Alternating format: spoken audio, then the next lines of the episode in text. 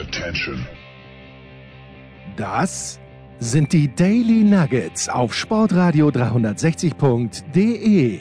Selten golden und ganz sicher nicht täglich, aber wir haben uns stets bemüht. Also meistens.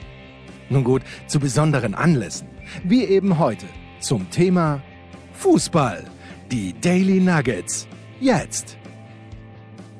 Herzlich willkommen zu Musikradio 360, Sonntagnachmittag. Wir befassen uns hier bei Sportradio 360 mit der schönsten Nebensache, manche sagen Hauptsache der Welt. Musik ist das Thema und heute geht es um eine Band aus Seattle, die Anfang der 90er Jahre erfolgreich geworden ist, eine bewegte Geschichte hat. Also darüber werden wir uns ausgiebig unterhalten. Die Band heißt Alice in Chains, gegründet 1987 ist äh, mit einigen Unterbrechungen bis heute aktiv, aber da ist eine ganze Menge passiert in der Zwischenzeit. Und nachdem wir uns in den äh, letzten Wochen dann doch eher mit den 70er Jahren befasst haben, heute also der Schritt in die 90er, Anfang der 90er in Seattle, das war natürlich die große Grunge-Welle, nachdem äh, die 80er Jahre, auch was den Kommerz äh, anging, äh, in der Rockmusik hauptsächlich von äh, kalifornischer Rockmusik geprägt waren. Da ging es um Party und Mädchen und äh, Sex und alles, was so dazugehört. Da kam dann ein Schritt zurück. Zum einen musikalisch äh, eine Rückbesinnung auf die 70er Jahre, auf die Helden der 70er Jahre in der Rockszene und auch textlich ging es auf einmal nicht mehr nur um Party, sondern um das Leben und all die Probleme, die es mit sich bringt. Und äh, da gab es eben eine Reihe von Bands aus äh, Seattle, die neben Alice in Chains äh, riesen Einfluss hatten. Nirvana natürlich, Pearl Jam und Soundgarden. Zusammen mit Alice in Chains sind die sowas wie die großen vier der Grunge-Welle und jede große Musikwelle produziert ja sowas wie vier große Bands, die dann ähm, eben überstrahlen, was sonst noch an kleineren Bands aus dieser Szene äh, existiert hat. Aber natürlich wird äh, in dieser Grunge-Welle alles Mögliche in einen Topf geworfen, das eigentlich musikalisch gar nicht so richtig zusammengehört. Ähm, Alice in Chains, eine Band, die aus der Metal-Szene hervorgegangen ist. Nirvana dagegen war eher Punkrock, Pearl Jam tendiert zum Classic Rock und Soundgarden, naja, die haben natürlich auch Metal-Einflüsse gehabt und Classic Rock-Einflüsse. Die liegen dann irgendwo so zwischen äh, Black Sabbath und Led Zeppelin. Aber das sind die großen Bands aus den 70er Jahren, die da eben Einflüsse hatten. Und bei Alice in Chains ähm, hört man das eben auch ganz, ganz stark. Hören wir doch erstmal ein Stück aus ihrer ersten Platte. Das ist der erste Song auf der ersten Seite der ersten Platte von Alice in Chains. Die ist 1990 erschienen. Das Album heißt Facelift. Und hier ist We Die Young.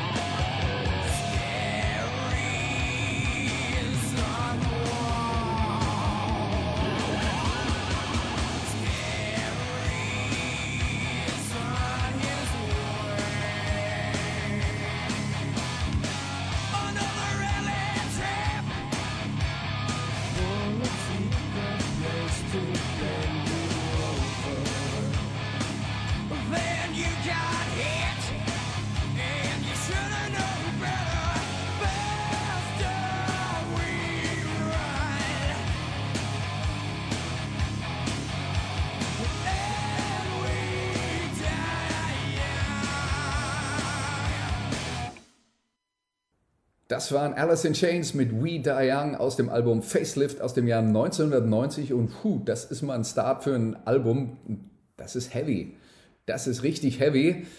Trotzdem hat die Grunge-Szene in Seattle damals ja zur ähm, Alternative Rock-Szene eher gehört. Das waren die Verbindungen, viele ähm, von diesen Bands, wir haben darüber geredet, dass die Einflüsse aus den 70er Jahren waren, waren aber natürlich durch eine Punkschule gegangen und äh, haben da schon auch eine Menge andere Einflüsse noch mit dabei gehabt. Und äh, gerade was äh, äh kommerzielle Musik anging, war man da so ein bisschen skeptisch. Alice in Chains hat da nicht so ganz dazu gehört. Alice in Chains, die sind entstanden aus einer äh, Band, die ähm, eigentlich schon fast den gleichen Namen hatte, aber die eher so an die Sleaze-Metal-Szene in den 80er äh, Jahren in Kalifornien angeschlossen hat. Ja, und äh, der Gitarrist Jerry Cantrell und der Schlagzeuger Sean Kinney, das waren die beiden ersten, die da zusammengearbeitet haben.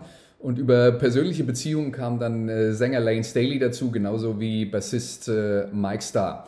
Aber gehen wir noch mal einen Schritt zurück. Wir reden über die Grunge-Welle. Das ist das, was man musikalisch mit der Stadt Seattle am meisten verbindet. Das sind aber nicht die ersten bekannten Musiker aus Seattle, die äh, weltweit dann auch erfolgreich waren. Da gab es einen gewissen Jimi Hendrix, der äh, stammte aus äh, der Gegend. Das war natürlich äh, ein ganz großes Ausrufezeichen. Jimi Hendrix, der äh, Gitarrist, der das Spiel der E-Gitarre revolutioniert hat, Ende der 60er Jahre. In den 70ern gab es dann eine äh, Band namens Heart, die angeführt von zwei Schwestern, Anne und Nancy Wilson das war eben allein schon deswegen ähm, bemerkenswert, weil das eine Rockband war, die von zwei Frauen angeführt wurde. Äh, die sind auch naja, bis vor kurzem noch aktiv gewesen, die äh, Musikerinnen Nancy Wilson und Ann Wilson. Die haben sich, die beiden Schwestern haben sich äh, zerstritten vor ein paar Jahren, sind aber immer noch äh, musikalisch aktiv. Und dann gibt es noch die Band Queensryche, die in den 80er Jahren in der Metal-Szene äh, richtig einflussreich war und die auch bis heute aktiv geblieben sind. Also ist es nicht so, dass der, die Grunge-Szene quasi Seattle auf die musikalische Landkarte gesetzt hat. Da gab es schon einiges vorher. Aber das war natürlich ein Ausrufezeichen, wo eine ganze Menge von Bands gleichzeitig aus der gleichen Stadt kamen. Wir haben ja jetzt nur die ganz großen Namen aufgezählt. Äh, die Liste könnte man noch um einiges fortsetzen. Also das war schon außergewöhnlich, was da in dieser äh, Stadt entstanden ist. Ja, und dann haben wir eben äh, einen Song gehört, namens äh, We Die Young. Wie gesagt, erster Song auf der ersten Platte von äh, Alice in Chains und da werden dann schon ein paar Themen angesprochen. Also We Die Young, wir sterben jung, da hört man dann schon gleich, das ist jetzt keine Partymusik mehr. Äh, Jerry Cantrell, der Gitarrist, hat diesen Song geschrieben, wie so viele andere. Also er ist sowas wie das musikalische Mastermind hinter der Band gewesen. Und die Inspiration zu diesem Text war, dass, äh, dass er beobachtet hat, wie Jugendliche damals äh, in Drogengangs aktiv waren, wie die Menschen, die in den Drogengangs aktiv waren, immer jünger wurden und wie viele dann eben auch tatsächlich äh, den Preis dafür bezahlt haben, dass sie dieses doch extrem äh, gefährliche Leben gelebt haben. Darum geht es grundsätzlich in diesem Song und die Platte Facelift, die war am Ende sehr erfolgreich, aber das war kein sofortiger ähm, durchschlagender äh, Erfolg, sondern das hat eine ganze Weile Anlaufzeit gebraucht, ungefähr sechs Monate und dann gab es halt damals MTV, mittlerweile schon ein bisschen in Vergessenheit geraten, wie viele Macht MTV in dieser Zeit, Mitte der 80er bis Mitte der 90er hatte. Wenn die eine Band gut fanden und die gefeatured haben, dann ist die auch erfolgreich geworden. Und äh, Alice in Chains haben ein Video gemacht zum Song Man in a Box auf diesem Album äh, Facelift und das ist dann in Dauerrotation bei MTV gelaufen. Mittlerweile hat dieses erste Album drei Millionen Stück verkauft und ist einer der äh, Klassiker der Band. Zwei Jahre später gab es dann erstmal eine EP namens Sap, dann haben sie eine andere Seite von sich gezeigt, die war nicht heavy, sondern ähm, tatsächlich mit vielen akustischen Instrumenten aufgenommen. Ähm, nur eine EP, die aber die äh, Band weiter etabliert hat und im gleichen Jahr erschien dann das äh, nächste volle Album, das hieß Dirt und war von Beginn an ein Riesenerfolg. Also die Fans haben darauf gewartet und wir hören einen Song daraus und dieses Stück heißt Rain When I Die.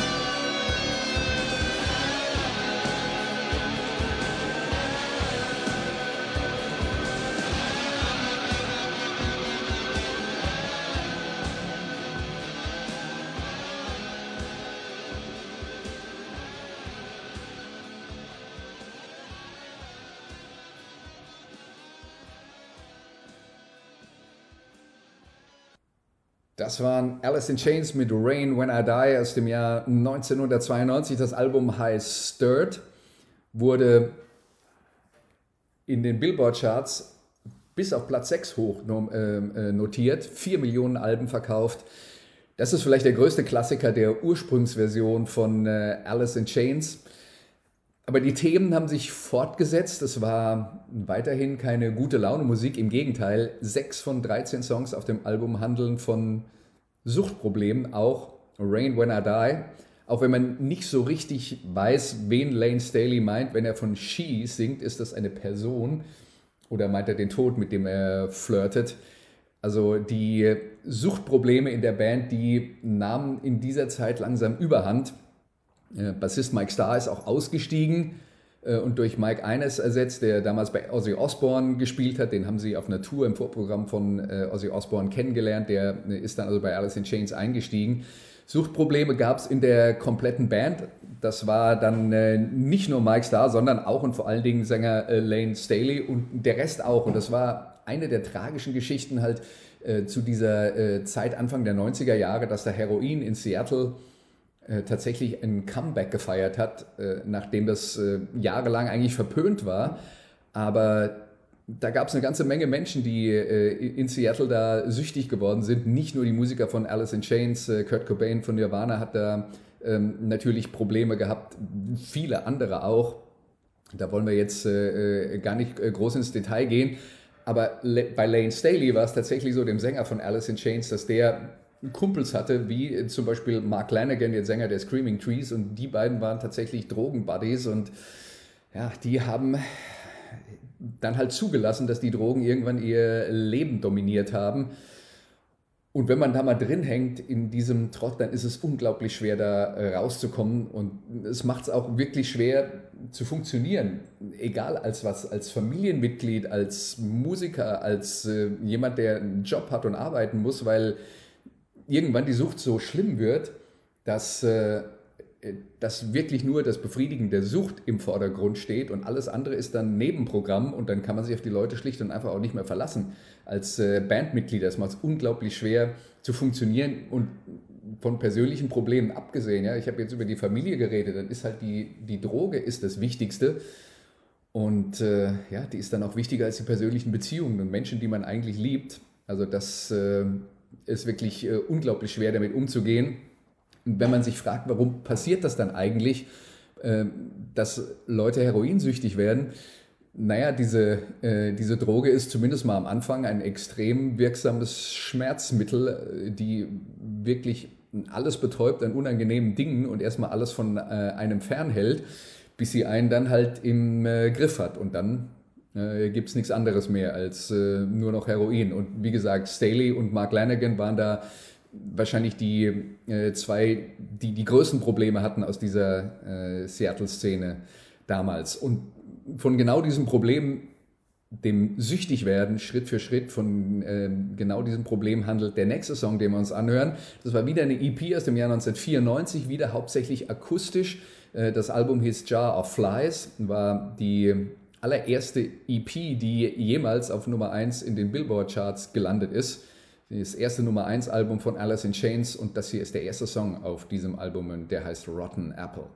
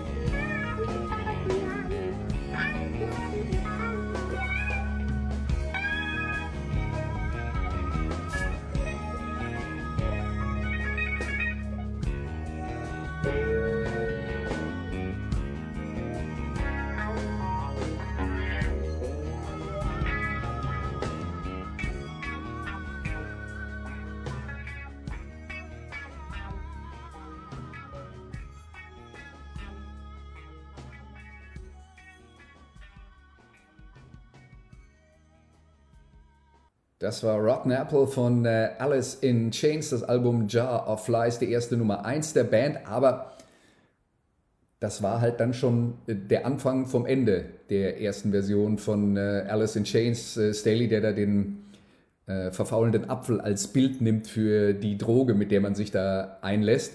Staley war in dieser Zeit auf Entzug. Das war auch erstmal erfolgreich, aber nur vorübergehend, als dann äh, für die nächste Tour geprobt war. Da war eine Riesentour geplant mit Metallica als äh, Headliner. Außerdem äh, ein Auftritt bei einer Neuauflage des Woodstock Festivals, das im Jahr 1994, 95 stattfinden sollte. Ja, auf jeden Fall ist Staley dann äh, rückfällig geworden während der Proben dieser Tour und die Band hat dann die Tour abgesagt, weil er einfach körperlich nicht in der Lage war, regelmäßig auf der Bühne abzuliefern und das gehört dann halt äh, in, zu einem äh, tourenden Musiker mit dazu. Und wenn die äh, Musiker selber nicht in der Lage sind, äh, die Leistung auf der Bühne zu bringen, und das ist ja auch und nicht zuletzt eine körperliche Herausforderung, dann kann man eben nicht äh, auf Tour gehen und wenn man sich auch nicht darauf verlassen kann, dass die Musiker abends äh, regelmäßig auf der Bühne stehen, weil sie vielleicht noch gerade irgendwo in der Stadt unterwegs sind und sich noch Drogen besorgen müssen, dann funktioniert es halt auch nicht. Und das äh, waren die Probleme, mit denen Alice in Chains sich äh, dann rumgeschlagen haben. 94, also die Veröffentlichung von Jar of Lies. Ein Jahr später kam dann tatsächlich äh, ein äh, volles Album raus, das äh, hieß Alice in Chains. Und wir hören den ersten Song auf der ersten Seite, der heißt Grind und der beginnt mit den Zeilen, du wärst gut beraten, nicht meine Beerdigung zu planen, solange der Körper noch nicht tot ist. Hier sind Alice in Chains mit Grind.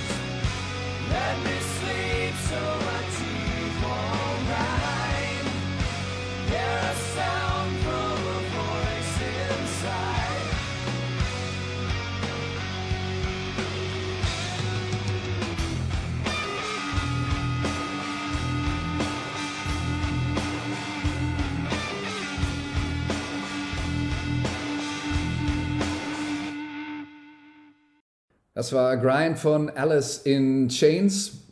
Man merkt am Text, äh, Lane Staley war sich der Situation durchaus bewusst. Seine Drogensucht war auch ein offenes Geheimnis in der Musikszene. Das ähm, war auch bei äh, den Fans und den Journalisten bekannt, äh, dass er da Probleme hat. Und genau darum geht es ja. Ich bin noch nicht tot und leider ist noch das entscheidende Wort dabei. Äh, das Album selbst, Alice in Chains, war sehr erfolgreich, ähm, die nächste Nummer eins für die Band, aber eine Tour gab es nicht. Eine Tour gab es nicht, weil Staley körperlich nicht in der Lage war.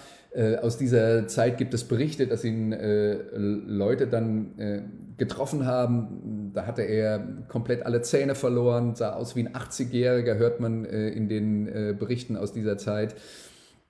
Ja, und man hat ihn einmal noch auf eine Bühne stellen können, äh, nämlich für die Aufnahme von äh, einer MTV Unplugged Show. Also das war diese äh, Akustikserie, äh, die MTV in dieser Zeit äh, regelmäßig äh, gefeatured hat. Und Alice in Chains waren da ja auch absolut richtig, weil Alice in Chains ja ohnehin dieses akustische Element in ihren Songs immer hatten, beziehungsweise auf ihren Platten und zwei EPs mit hauptsächlich akustischen Songs veröffentlicht haben. Und dann gab es nochmal vier Shows im Vorprogramm der Reunion-Tour von KISS im Sommer 1996. Und das waren dann die letzten Live-Auftritte äh, von Staley. Danach hat er eine Überdosis gehabt, von der er sich zunächst mal erholt hat.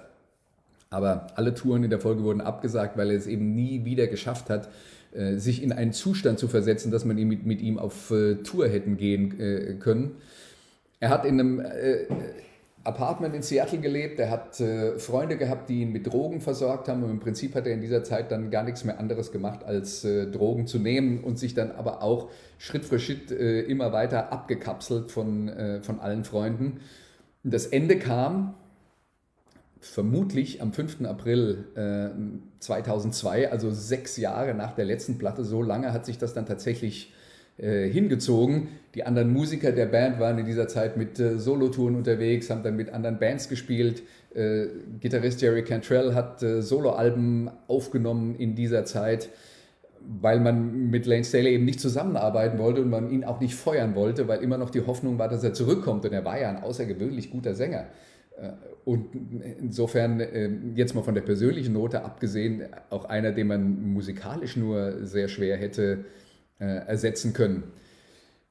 Ja, ich habe gesagt, er ist äh, vermutlich am 5. April äh, gestorben, 2002. Warum sage ich vermutlich? Naja, am 19. April wurde die Leiche erst gefunden und da sieht man dann auch, wie abgeregelt von der Außenwelt er zu dieser Zeit gelebt hat. Es war schlicht und einfach zwei Wochen lang niemand in seinem Apartment. Natürlich auch, weil er die Tür nicht geöffnet hat, aber die Leute sind dann erst nach zwei Wochen misstrauisch geworden und ähm, haben das Apartment dann aufbrechen lassen und da hat man dann die Leiche gefunden. Todesursache war eine Überdosis äh, Heroin, beziehungsweise damals war es in Heroin mit äh, Kokain zu mixen, das nannte man Speedball und die Dinger waren besonders gefährlich. Und einer davon hat dann äh, Lane Staley äh, halt erwischt in, äh, äh, im April 2002. Und die Kehrseite davon ist, während Staley den Absprung nicht geschafft hat, hat sein Kumpel Mark Lanigan es doch geschafft. Er war gerade damals auf Entziehungskuren, hat dann den Anruf bekommen, übrigens Lane hat es nicht geschafft. Und für Lanagan war das eine der Motivationen, das durchzuziehen und bis heute äh, ja, äh, weiter erfolgreich als Musiker zu arbeiten, natürlich auf einem anderen Level als äh, Alice in Chains, aber so ist es in diesen Drogenszenen dann auch immer. Der eine oder andere ist dann am Boden und der schafft den Absprung und der nächste hat die Kraft nicht. Und äh, Lane Staley war eben der, der es leider nicht geschafft hat. Alice in Chains waren dann anschließend, nachdem sie ja vorher schon jahrelang nicht zusammengearbeitet haben, auch äh, ein paar Jahre komplett inaktiv. Äh, erst im Jahr äh, 2002 gab es dann erste erste Annäherung wieder. Es gab äh, ein Benefizkonzert, wo die Band wieder zusammengebracht äh, wurde. Das war dann äh, im Jahr 2005 sogar. Äh, da hat man schon mit anderen Sängern zusammengearbeitet. Ann Wilson von Hart wurde nominiert, Maynard James Keenan von Tool, die haben dann äh, mit Alice in Chains äh, live gespielt. Und dann hat man sich irgendwann in der Folge auf die Suche nach einem neuen Sänger gemacht und den auch gefunden mit William Duval. Der hatte vorher eine Band, die nannte sich Comes with the Fall. Ich persönlich habe die zum Beispiel nicht gekannt, aber die waren mal Vorband für die Solo-Shows von Jerry Cantrell, der in der Zeit halt seine eigenen Solo-Sachen veröffentlicht hat. Ja, und da hat äh, Duval dann äh, schon bei der Solo-Band von äh, Jerry Cantrell ab und zu mal ausgeholfen, weil er besonders gut in der Lage war, die Parts von Lane Staley zu singen, was er auch nicht jeder kann. Und so ist die Band dann äh, Schritt für Schritt zurückgekommen. Äh, Duval war einer von denen, die sich beworben haben, aber er war wohl offenbar der Einzige, der äh, wirklich ein ernsthafter Kandidat war. Und der hat den äh, Job bei seinem ersten Vorsingen gleich bekommen. Und ein Teil des Comebacks war dann, wir sind ja hier auf der Plattform Sportradio 360, da gibt es ja wieder die Sportverbindung. Jerry Cantrell, der Gitarrist von Alice in Chains, ein Riesenfan der Seattle Seahawks. Und ähm, am 14.09.2008 haben dann die äh, äh, Seahawks gegen die San Francisco 49ers gespielt und in der Halbzeit gab es einen Live-Auftritt von Alice in Chains in der neuen Besetzung, zwölf Minuten lang. Es gab unter anderem auch ein Cover von Kashmir von Led Zeppelin. Ja, und dann gab es eben eine neue Version von Alice in Chains. Die haben ein Album veröffentlicht. Das war dann ähm, im Jahr 2009. Das Stück, das Album heißt Black Gives Way to Blue und wir hören die Single daraus und das ist Check My Brain.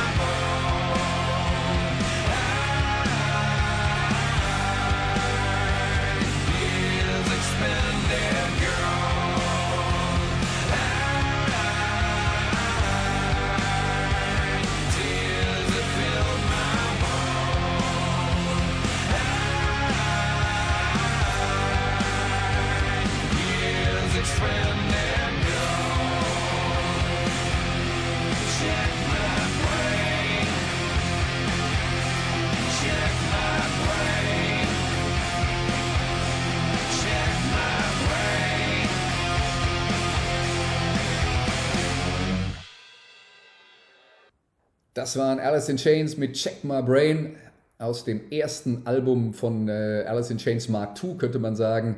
Black Gives Way to Blue aus dem Jahr 2009. Die Band ist seitdem regelmäßig äh, wieder aktiv, auch auf Tour. Zwischendurch hat äh, Jerry Cantrell, der Gitarrist, mal Probleme mit der Schulter gehabt. Da gab es mal eine längere Pause, vier Jahre, bis äh, das nächste Album rauskam. The Devil Put Dinosaurs hier, das war 2013, 2018 dann das Album Rainier Fog. Und ich würde sagen, diese Alben sind auf einem Niveau, wo man sagen kann, das ist tatsächlich nicht nur erkennbar das Gleiche, was Alice in Chains vorher ausgemacht hat, diese Mischung aus Heaviness und diese melancholischen, leicht psychedelischen äh, Melodien und dann eben auch immer wieder äh, Akustik-Sachen äh, eingebaut, so eine Mixtur aus Heavy Metal und Classic Rock. Duval ist ein herausragender Sänger, der all das umsetzen kann, was diese Band eben auch braucht. Gerade wenn man der Vergangenheit äh, gerecht werden will, ein sehr, sehr würdiger Nachfolger von äh, Lane Staley, wenn man mich fragt. Und auf dem Album Rainier Fog aus dem Jahr 2018 ist dann ein Stück, das war die dritte Single, nennt sich Never Fade. Das ist ein Tribut an äh, seinen Vorgänger, an äh, Lane Staley, aber auch an Chris Cornell, den Sänger von Soundgarden, der kurz zuvor äh, verstorben war, und an die Großmutter von William Duval, die im, Jahr, im äh, Alter von 105 Jahren verstorben ist. Um all diese Leute geht es äh, in diesem Song heißt Never Fade und der Tenor ist so ein bisschen alle meine Freunde verlassen mich. Also auch das ein trauriger Song. Das ist äh, die zugrunde liegende Melancholie, die sich eigentlich durch alle Sachen von äh, Alice in Chains zieht. Und das ist auch äh, heute noch so bei den aktuellen Sachen, die sie veröffentlichen. Also hier aus dem Album Rainier Fog das Stück Never Fade.